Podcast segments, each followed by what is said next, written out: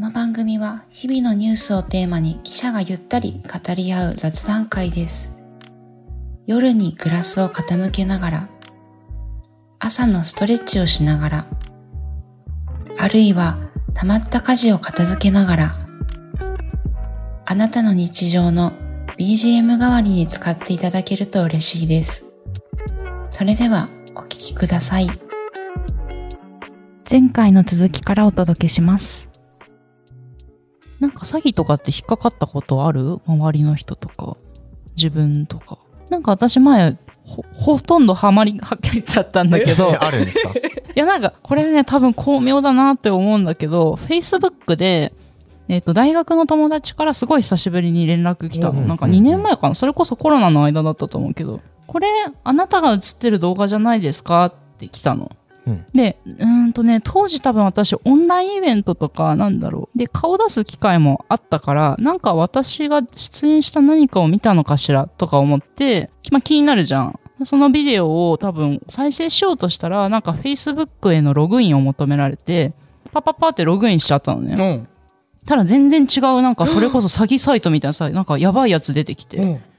英語、英語だったかな？何語だったかわかんないけど、まあ、とにかく Facebook じゃない何かにつながって、やべ、もう今パスワード抜かれたと思って、でも即 Facebook のパスワードな直し、うん。あの他のパスワードも直し、似たようなのね、どうせ使い回しちゃったりするじゃん。うんいやーで全部直し、でやって、でその友達に、なんかこんなの連絡してきたよね、みたいな。どどうしたの？とか言ったら、なんか、なんかその子も乗っ取られてたアカウント。で、自動でそんなのを、こう、送りつけちゃってたんだって、その、でも一時期なんかあるじゃんそういうのフェイスブック。そうそう。うん。で、何人もの友達に多分ね、それ送っちゃってたのかもしれないんだけど、はあ、なんかこういう手口もあるし、わ、や、やってしまったと思って、うんすごいちょっと。友達からリンク来たら確かに押しちゃいますよね、多分。ね。まあ内容にもよるけど、そのタイミングがちょうどね、うん。その、そうだね。自分が出てたっていう。出てる可能性があったら、から、なんだろうとか思って、いやー、まあでも結局使い回してるな、パスワード。まあそう、それもね、本当それもね、マジで自営の、難しいで、よねの上ではぜひだよね、編集員の須藤達也さん。あそうだよ。須藤さんは全てのパスワードを別にしてるって言別にしてる別にしてるってワード。それちな言ってましたよ。みにどうやって覚えいや、てるんですか？本当だよね。いや、なんかね、そういう管理するアプリみたいなやつがあるんですって。あアプリうん、そういうのを活用して別々そうなんにしてるらしいだ。です。須藤さんにそのアプリ教えてもらおうかな。した方がいいですよって言ってますでもやっぱショートメッセージとかやっぱ来ますよね。アマゾンからのお知らせですみたいな。あ、確かに宅配系はよく来るかもあっ。て、で、いや、こんなの記憶ないなと思って、アマゾンのその、客カスタマーセンターのところに僕はそのスクショしたのを送ってこんな来たんですか？何ですかみたいなことを確認したりとかしましたし。あと、LINE でもたまに来ますよね。LINE でなんも全然知らない人になんかフォローされたとか、友達追加されましたとかって来た瞬間に、はあれじゃない？多分、私なんか友達追加されないようにブロックしてないと、多分電話番号かなんかからね、勝手に検索されちゃうのかな。昔す。べてなんか自動追加みたいなやつしてたら、うんその次にはもうなんか100人ぐらいいる LINE グループがなんかいきえー。なりできてそこに入れられてて、なんかいろんなメッセージ来るようになってとか、でもう即ブロックとかね、しますけど、まあここから始まるんだろうとな、思ったり。なるほどね。確かに今ツイッターでも私変なグループになんか一週間に一回追加されてはブロックっていうのをね、繰り返して本当にめんどくさいんだよね。うんいますよね。うんやだなぁ。やだなぁとか言って。フォロワー稼ぎのね、インスタとかにもね、フォローされることとかありますしね。うん、あるね。うんうるせえと思ってブロックしますけど。うんいやでも本当悪い人とこでもいいんだなっていうのを改めてちょっとね、うん思い返した次第でしたよそうだね、ん本当にいろんな手段であれやこれやでやっぱりね、こう寄ってくるから、うーん。まあ、パスワードとかねそういうところで自衛できるところはしていかなきゃだね、うんうーん。では次。はい次はね、移住の話にしましょうかね。はい。それ、飯沼くんが気になった地方に移住する人の話をちょっと紹介してください。はい。えっ、とですね、僕が気になった記事は、見た人いいらっしゃるんじゃないかなと思うんですけど、うん。退職し東京から限界集落へ移住失敗もう限界。一家の絶望と希望っていう記事なんですけれども。なんかすごい題名ですな題名が劇的だな。劇そうなんですよ、うんだから僕もちょっと思わず押してしまったっていうのがあるんですけど この方はその東京から四国の山間部の限界集落にあの一家で移住したそうなんですね。うんうんで、その魅力的なね、田舎のスローライフなんかもね、YouTube なんかでこう、なんか披露していたそうなんですって。うんうんそしたら突然、移住失敗もう限界、引っ越しますというふうに衝撃的な動画をね、投稿したそうなんです。何があったんですか？なんですかね。なんかこの人は、その、まあ東京でこう仕事している中で、まあいろいろとこう制限とかあって大変だから自由なところで子育てなんかもしたいと思って移住したらしいんですけれども、あ、きっかけはコロナだったんだね。そうらしいですね。うんうんうん。それで、まあ、えー地域おこし協力隊に、えーっと、まあ、入って、まあ、定期的にね、なんか、その地元の集落の人とかね、会合とかやったりとか、そういうことしながら、まあ、活動していたんですって。うんそしたらね、まあ、ある日なんかちょっと違和感を覚え始めて、うん。あれ、あの人来ないんですかって言って、定期的な会合のところにある人が来なくて、うんいや、あの人今日は呼んでないからって言って、うんああ、そうなんだ、そんなこともあるんだ、っていうふうなことを覚えていたんですけれども、うんうんなんやかんやしていると、次第に自分の方にもその会合の日程が届かなくなったと。うん。で、なんか、他の人からつてをたどって、その会合の議事録なんかを見ると、えっ、と、その移住した男性は、我々の活動に参加しないから圧をかけて辞めさせようと、会合で話さされた、話されていたと。うんまあ、そんな風なことしたりとか、あとは無線飲食をした、不法投棄をしたとか、そういうような噂話をこう流されたりとかして、うんで、なんかこう次第に人間関係がギシャギクシャクとかしたりして、でも耐えかねて、結局この人は他のところに移住していってしまったっていうことがあるらしいですね。なんかこういう、こうなんか、村、まあ、ある意味村八分みたいな感じですかね。うん。よそ者をこうちょっと、まあ受け付けない、追い出してやろうみたいなことが、この現代にあるんだなって思ったのが、やっぱちょっと衝撃だったので、ちょっと紹介したいなと思ったのと、うん。うん。あと、このコメントプラスなんかでいろいろな人がコメントをなさってるんですけれども、あの、歴史社会学者の小熊英二さんうん。も、えー寄せてくださっていて、まあ、地方移住とはいわば転職活動である。うん。ブラック企業を避けるために離職率を調べるのだから同じようにすればよかったというのは正論だ。そう、これはあの記事の中でね、はいこの男性が語ってる言葉だけどね。うんそうですね。ううんんただ一方でね、その、移住する人と移住を受ける側うん、で、目的というか、そういうのにもちょっと乖離があるから、まあそこでハレーションが起こるのもまあ、理解はした方がいいんじゃないかっていうふうなことを話していて、うん。で、小熊さんが挙げてるその調査で一つ内閣府の調査があるんですけど、うんうん農村、えー農産漁村地域に移住してみたいという願望が、えっ、と、あるとかっていう答えた人に、えっ、と、必要だと思うことを、移住に必要だと思うことを聞いたところ、まあ、家屋とか土地を安く購入、借りられることを68.5%。うんそれから生活が維持できる仕事があることとか、そういうふうなことを、えーっと、必要だって言ってるんですが、うん。一方で、移住を受ける側の住民に、えーっと、来る人に何を期待するかって聞いたところは、やっぱ若い世代が地域で子育てすることとか、新たな産業の展開とか、えー農林漁業への就業とか、そういうふうなところで、つまり、移住する側は生活コストの削減や利便をうん。必要なことと考え、一方で受け入れる側は新たな産業を起こしてくれるとか円滑な近所付き合いを期待してるとか、うん。まあちょっとだからちょっと違うよねって言って。まあ確かにそりゃそうだなってちょっと思った節がありましたね。で今ねなんかこうコロナで別にリモートワークとかがねできるようになって、うん。東京とかね都会にいる必要がなくてね地方とか移住する人が増えてるってよく言われますけどまあなんかこういう問題もあるんだなっていうのが指摘してくれた記事だなと思いましたね。お二人はどうですか、そうとね東京から地方へ行きたいとか思ったりとかしますか？そうね、私もともと鹿児島出身で、で、はい。今住んでるところは割と田んぼとかも、あ、でももういいのはないかな。あ、田んぼもあるか。田んぼもあったり、結構のどかなうん。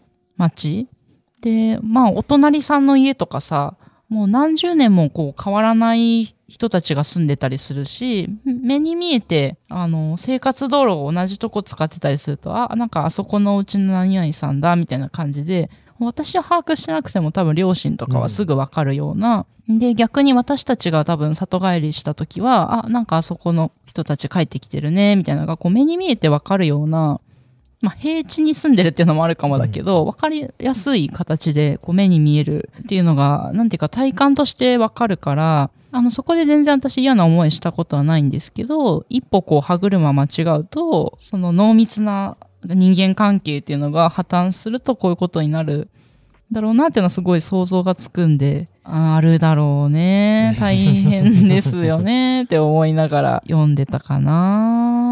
まあでも、自分自身また東京にね、当時は10代の頃憧れてきて、まあ東京もすごい良さは良さであると思うんだけど、地方もいいし、そうね。どっち ごめんごめん、ちょっとどっちつかずだ。いやいや。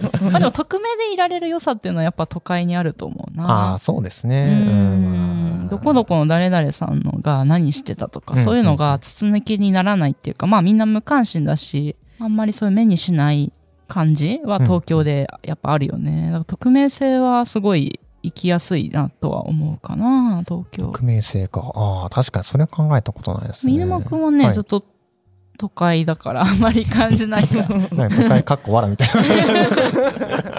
いやいや、いいなと思って、こう、羨ましいなという思いもあり。そうまあ僕はまあ、いわゆるベッドタウンうんですよね。だから東京に行こうと思ったら、まあ1時間ちょっとかければ届くような、んまあ周辺部に住んでるんで、確かに東京に対するそんなすごい憧れとかなく、逆にそのぐらいの地方とかの方がまあ落ち着いていいなっていう気持ちはあるんですけど、うん確かにな。でもここまでのこの濃密な人間関係っていうのは僕はやっぱ学生の時だったからそんなにこうか経験してない気がするんですそうだね。ね。地域の会合とかにまだ出た経験が私ないので。うん、大人とかになるとまたねちょっとまた違う段階の関係性を求められるんでしょうね。回覧板とか今も地元では回ってるし、回ってますね。と何だったかな、田野勘さんとかいうね、なんか、田野館さ田野ん。、多分田野、田野神様っていう意味だと思うんだけど、石像だったか、そういう像を回、集落で、あの、交互に回していくっていう習慣があるって聞いたことがあって、ほまだ私目にできてないんですけど、はいそういう回覧板だけじゃなくて、いろいろこう、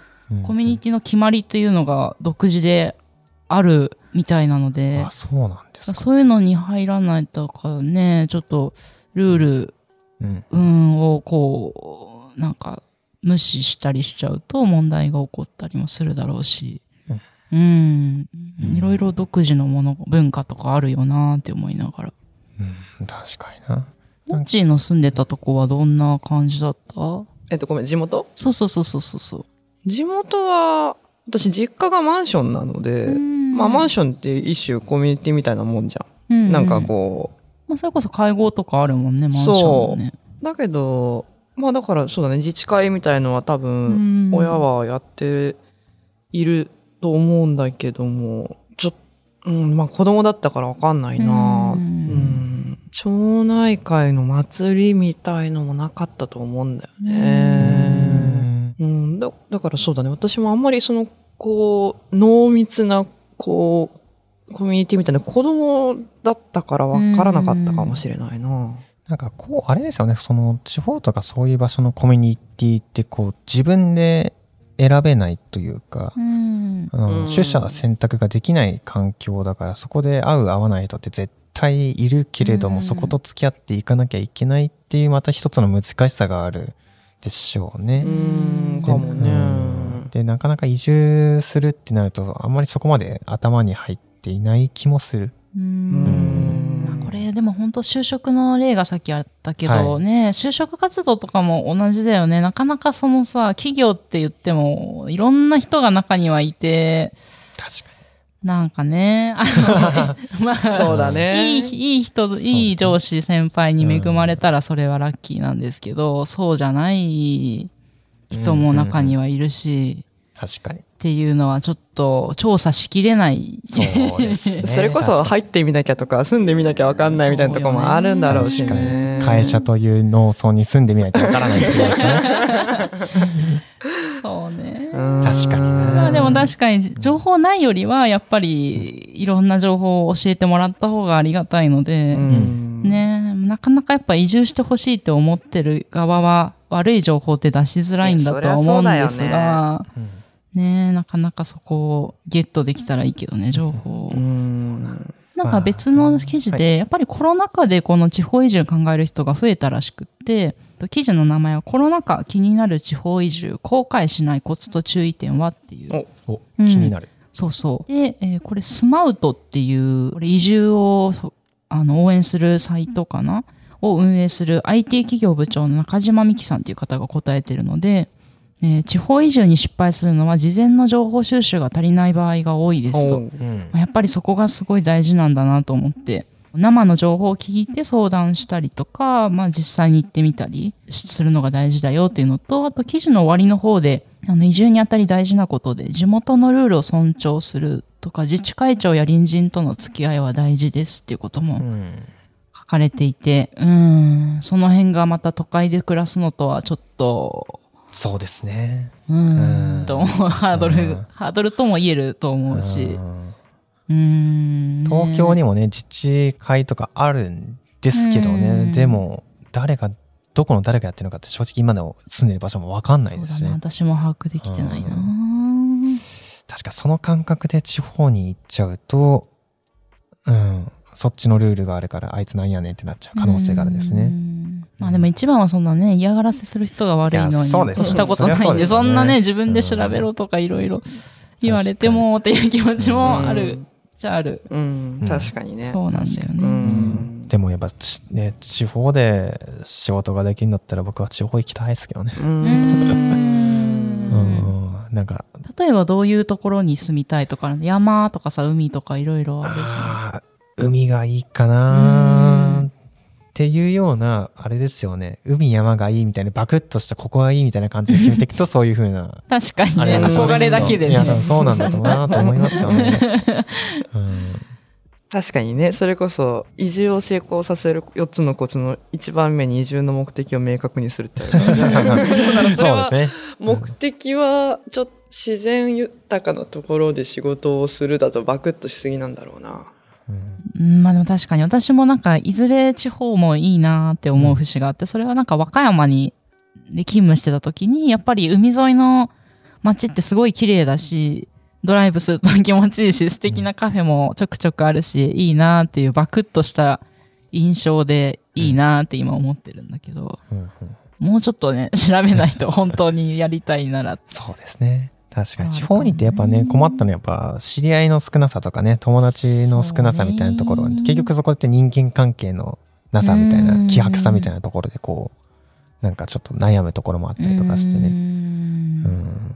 ひ人間、友達がいないと生きていけないんだろうな。うん。転々とする中でやっぱり助かったというか、まあ自分なりに作ってたのは、まあ広島のと時もそうだし、和歌山の時もそうだけど、あのー性的少数者の居場所を作ってる人たちがいらっしゃったので、その人たちと繋がってると、なんかこう政治家がすごい差別発言とか、年一ぐらいでまあ大体してくるんですよ。で、そういう時には一人でうーとかさ、まあ、地方でそういう嫌な目にあった時に、うーとか一人でなりがちだけど、まあなんかそういうコミュニティにちょっとだけ知り合いがいると、いや、きっとみんなも悲しんでいる。あの、うんうんとか、こう、ちょっと共感できる感じがあったりもして、地方に移住するにしても、なんかもう一箇所ぐらい、こう、よりどころみたいなのがあると、まあ、逃げ場にはなるのかしらとも思ったりするかな。そうです。ね。うん。朝日新聞。ポッドキャスト。ながら聞きできるポッドキャストって私の生活スタイルにちょうどいい。朝日新聞のニュースレターに登録すると、編集者が厳選したニュースがメールで届くよ。思いがけない話題にも出会えるよね。ちょっと新しいニュースの読み方。朝日新聞。じゃあ次。うん次は、えー性別についての話で、はい。フォーラム面で性別欄どうするっていうのが今出ていて、はい。で、私最近読んだ記事でちょっと心に刺さって、おーっとなんか思った記事が、えっ、と、エリーさんっていうチンポムというアーティスト集団ののメンバーなんですけど、この方が、えー、一昨年に出産、あ、一昨年っていうのはそうか、3年前かな今からたどれば3年前ですね。に出産されて、妊婦検診とかでも、問診票であの男か女か知らせないっていう欄があるらしいんですけど、そこにチェックをして、あの、男の子か女の子かっていうことを、まあ知らないように、あの、まずしていたと、その妊娠してた時に。で、まあそれってすごい助産師さんから珍しいですねっていうふうに言われたそうなんですけど、で、まあその後赤ちゃんが生まれたんだけど、えっ、と、で、まあやっぱりすごい男の子女の子ってことをよくしょっちゅう聞かれたそうなんですけど、それについてはわからないっていうふうにこう返してた、返事してたっていうふうにおっしゃっていて、理由っていうのが、まあ、やっぱ性別ってあの、と自分で、なんだろうな、自分自身の辞任っていうのがあるんだけど、それってまあ赤ちゃんの時点だとね、話せないからどう思ってるかって聞くことできないんですけど、体の特徴で今こう、便宜的に2項目に分かれてるんだけど、あの、決してなんか体ってそんな単純なものじゃなくって、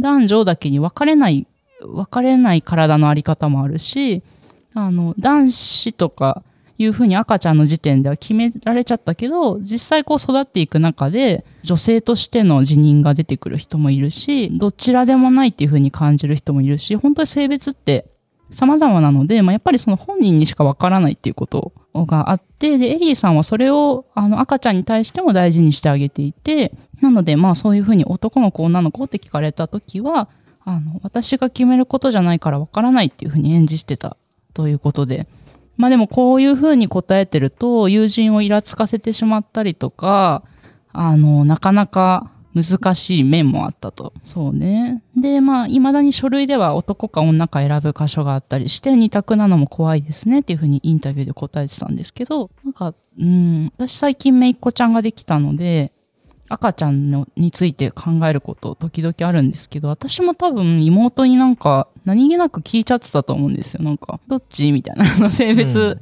どっちだった？って聞いた覚えが、うろ覚えなんですけど、あって、ああ、なんか私も普通になんかジェンダーのこととか学んでいて意識していたつもりだけど、赤ちゃんについてはそこって二つに分けようとしてたわっていうことをすごい思い、なんかハッとさせられたインタビューで、そうね。で、なんかエリーさんもお決まりの会話で、まあ息を吸うように聞いてしまう質問なんだけど、ちょっと立ち止まってみた方がいいんじゃないですかというような投げかけをされてて、本当そうだなと思って、うんちょっと次誰か友達とか知り合いの赤ちゃんに会った時はもうちょっとなんか別の何か面白い質問できないかしらっていうことを工夫して、面白いっていうか、もうちょっとなんかさ別の話題の始め方ってあるような気もするなるほどので、ちょっと工夫できたらいいなと思いながら。うんどう？でもこういうことやっぱ聞いちゃいがちいや、か多分な。聞くと思います。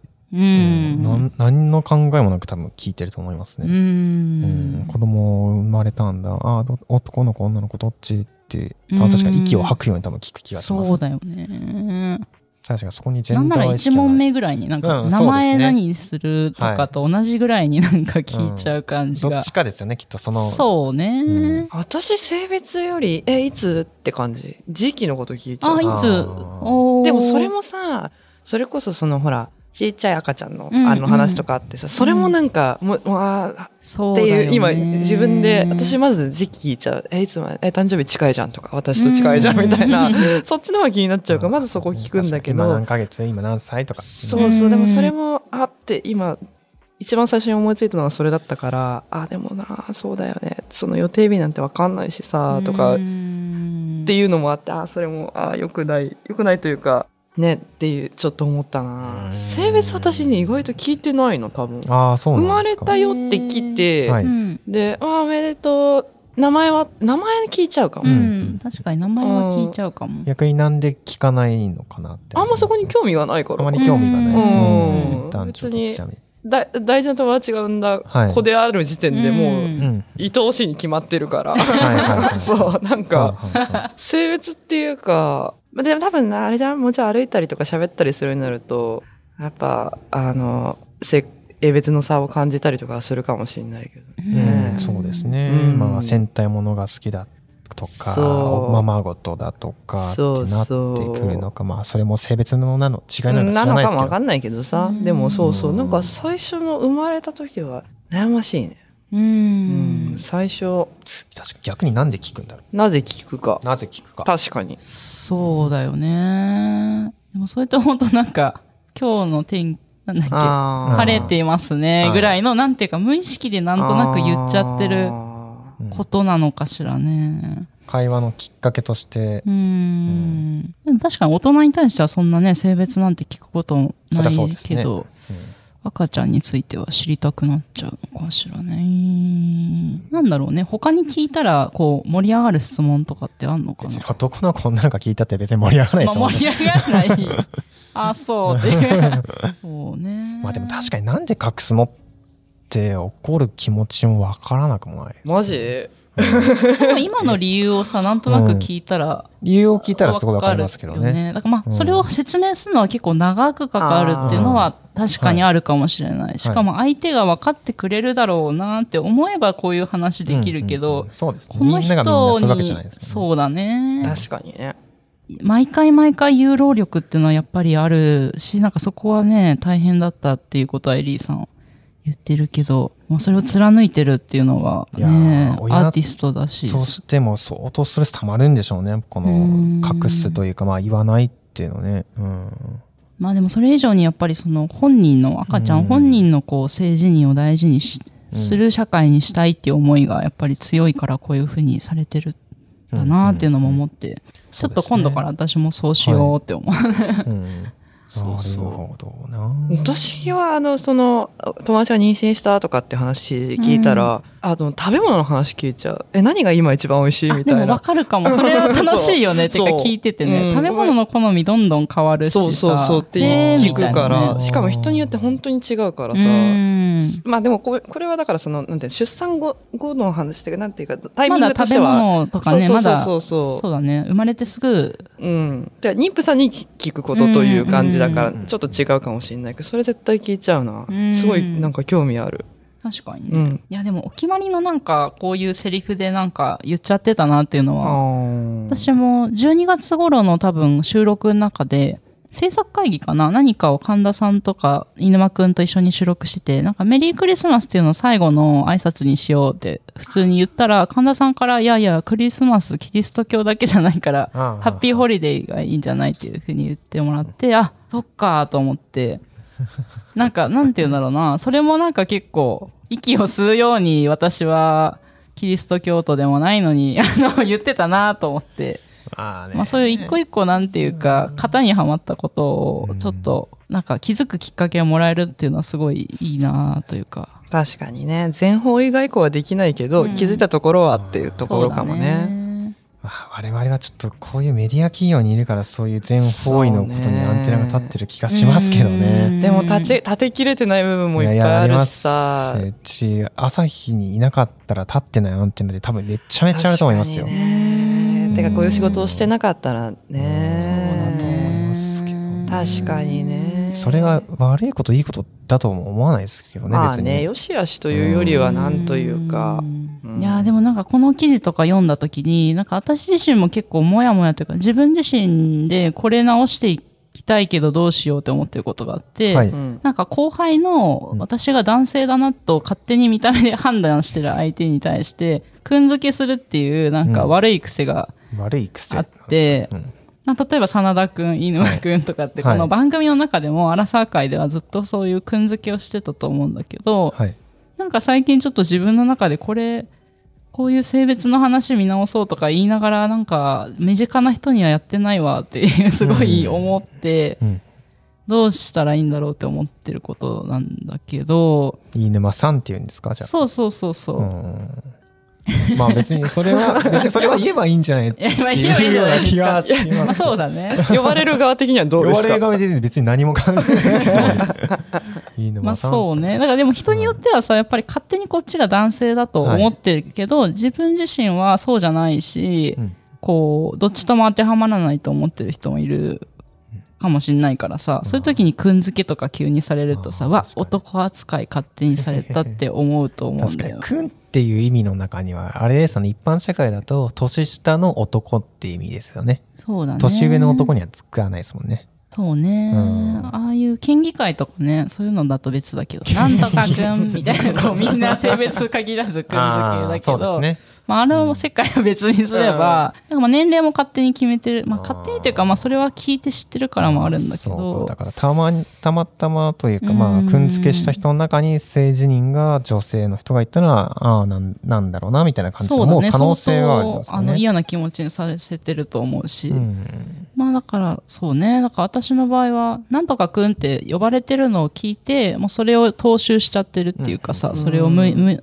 無自覚にうん。踏襲しちゃってるっていうのと、見た目で勝手に相手の性別を決めつけてるっていうのの二つがあるなーって今回思って、次入っていた、もうちょっと犬間くんはこれニックネームになっちゃったんで、あの、まあ、あの、嫌な気持ちじゃなければ犬間くんと呼ぶことにして、ニックネームなんですね。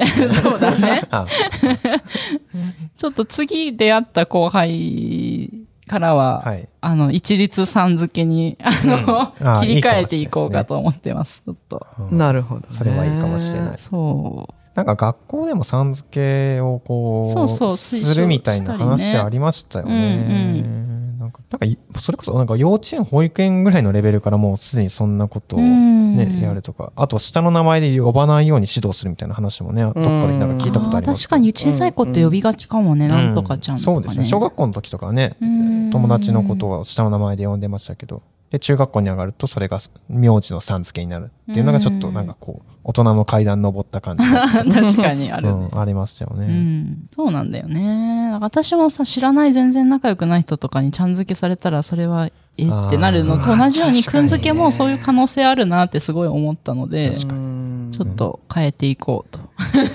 確かに、でも今言われて確かにちゃん付けか。でしょなんかそれとそれさ、あんまり変わんないかもしれないんだよなるほどねねって思っちゃった。なるほどね。わかんないけどまあそれもなんかさ、女性にしか多分あんまりちゃん付けってしてこないし、し確かに。かもなんか年下ということで若干舐めた気持ちを込めて、まあ言われることが多いのかしら。まあ仲いい子とかは別にしてね、まあまあ親しみの表現うんという間柄だったらいいんだけど、いや、初めましてですよね、みたいな人とかに、なんとかちゃんとか言われると、うわ、こいつ舐めてんのか、みたいな話確かになるほどね。そうそうそううん。ちょっとね、自分も若干そこがあるな残ってるなって思って、うんうんうんこの赤ちゃんへの質問と同時に少し工夫を加えたいなと思って。なるほどね。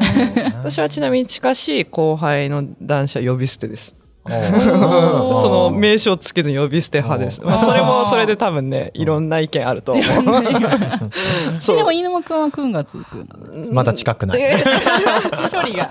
まだ距離が。その、別にその呼び捨てを別に構わないタイプと、はい。嫌だなってタイプ、それこそいるじゃない？呼び捨てだってそうじゃない？だって。そうそれを、そ呼び捨ての方がいいっすっていうタイプのうん人はもうそうしちゃうかな。それは性別では男性だけなの？あ、いや、両方とも。ああ、どっちにも後輩は。後輩は呼び捨てっていう。確かそういう人いるよね。そういう人いるじゃん呼ばれたことあるよ、私でもも見ようそれもそれでどうなんだっていうのもあるのもわかるから、なんだろう、ちょっと威圧感がやっぱりあるじゃない？どうしても。なんか偉そうっていうかさ、そ それはそれでっていうのもあるのも分かってるんだけう。ど、ううんん。ちょっとね、悩ましいね。えでもそれはなんで偉そうかもしれないけど、そういうふうに呼び捨ててるの？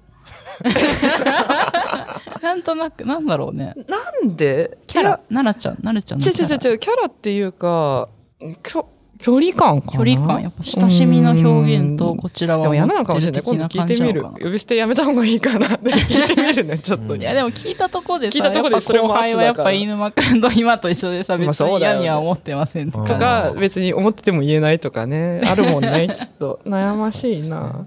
悩ましいよね。悩ましいねうんちょっとリスナーの皆さんもなんかその名前の呼び方とかで、うんもやり、経験があった捨てよらちょっと。くないかもな。呼び捨てね。いや、ちょっと今自分で家初めて反省した。仲良くない先輩から呼び捨てにされてすげえイライラした記憶あるから、自分自身は。だからちょっとややめようかな。それは同じうん話かもしれない。確かに距離感向こうは近いと思ってるんだなってそうそうそう。だけど嫌だったなって、今ちょっと嫌な記憶が。うん誰とは言わない。誰とは言わないけどうんね。そうね。話はつきませんが、続きは次回にお届けします。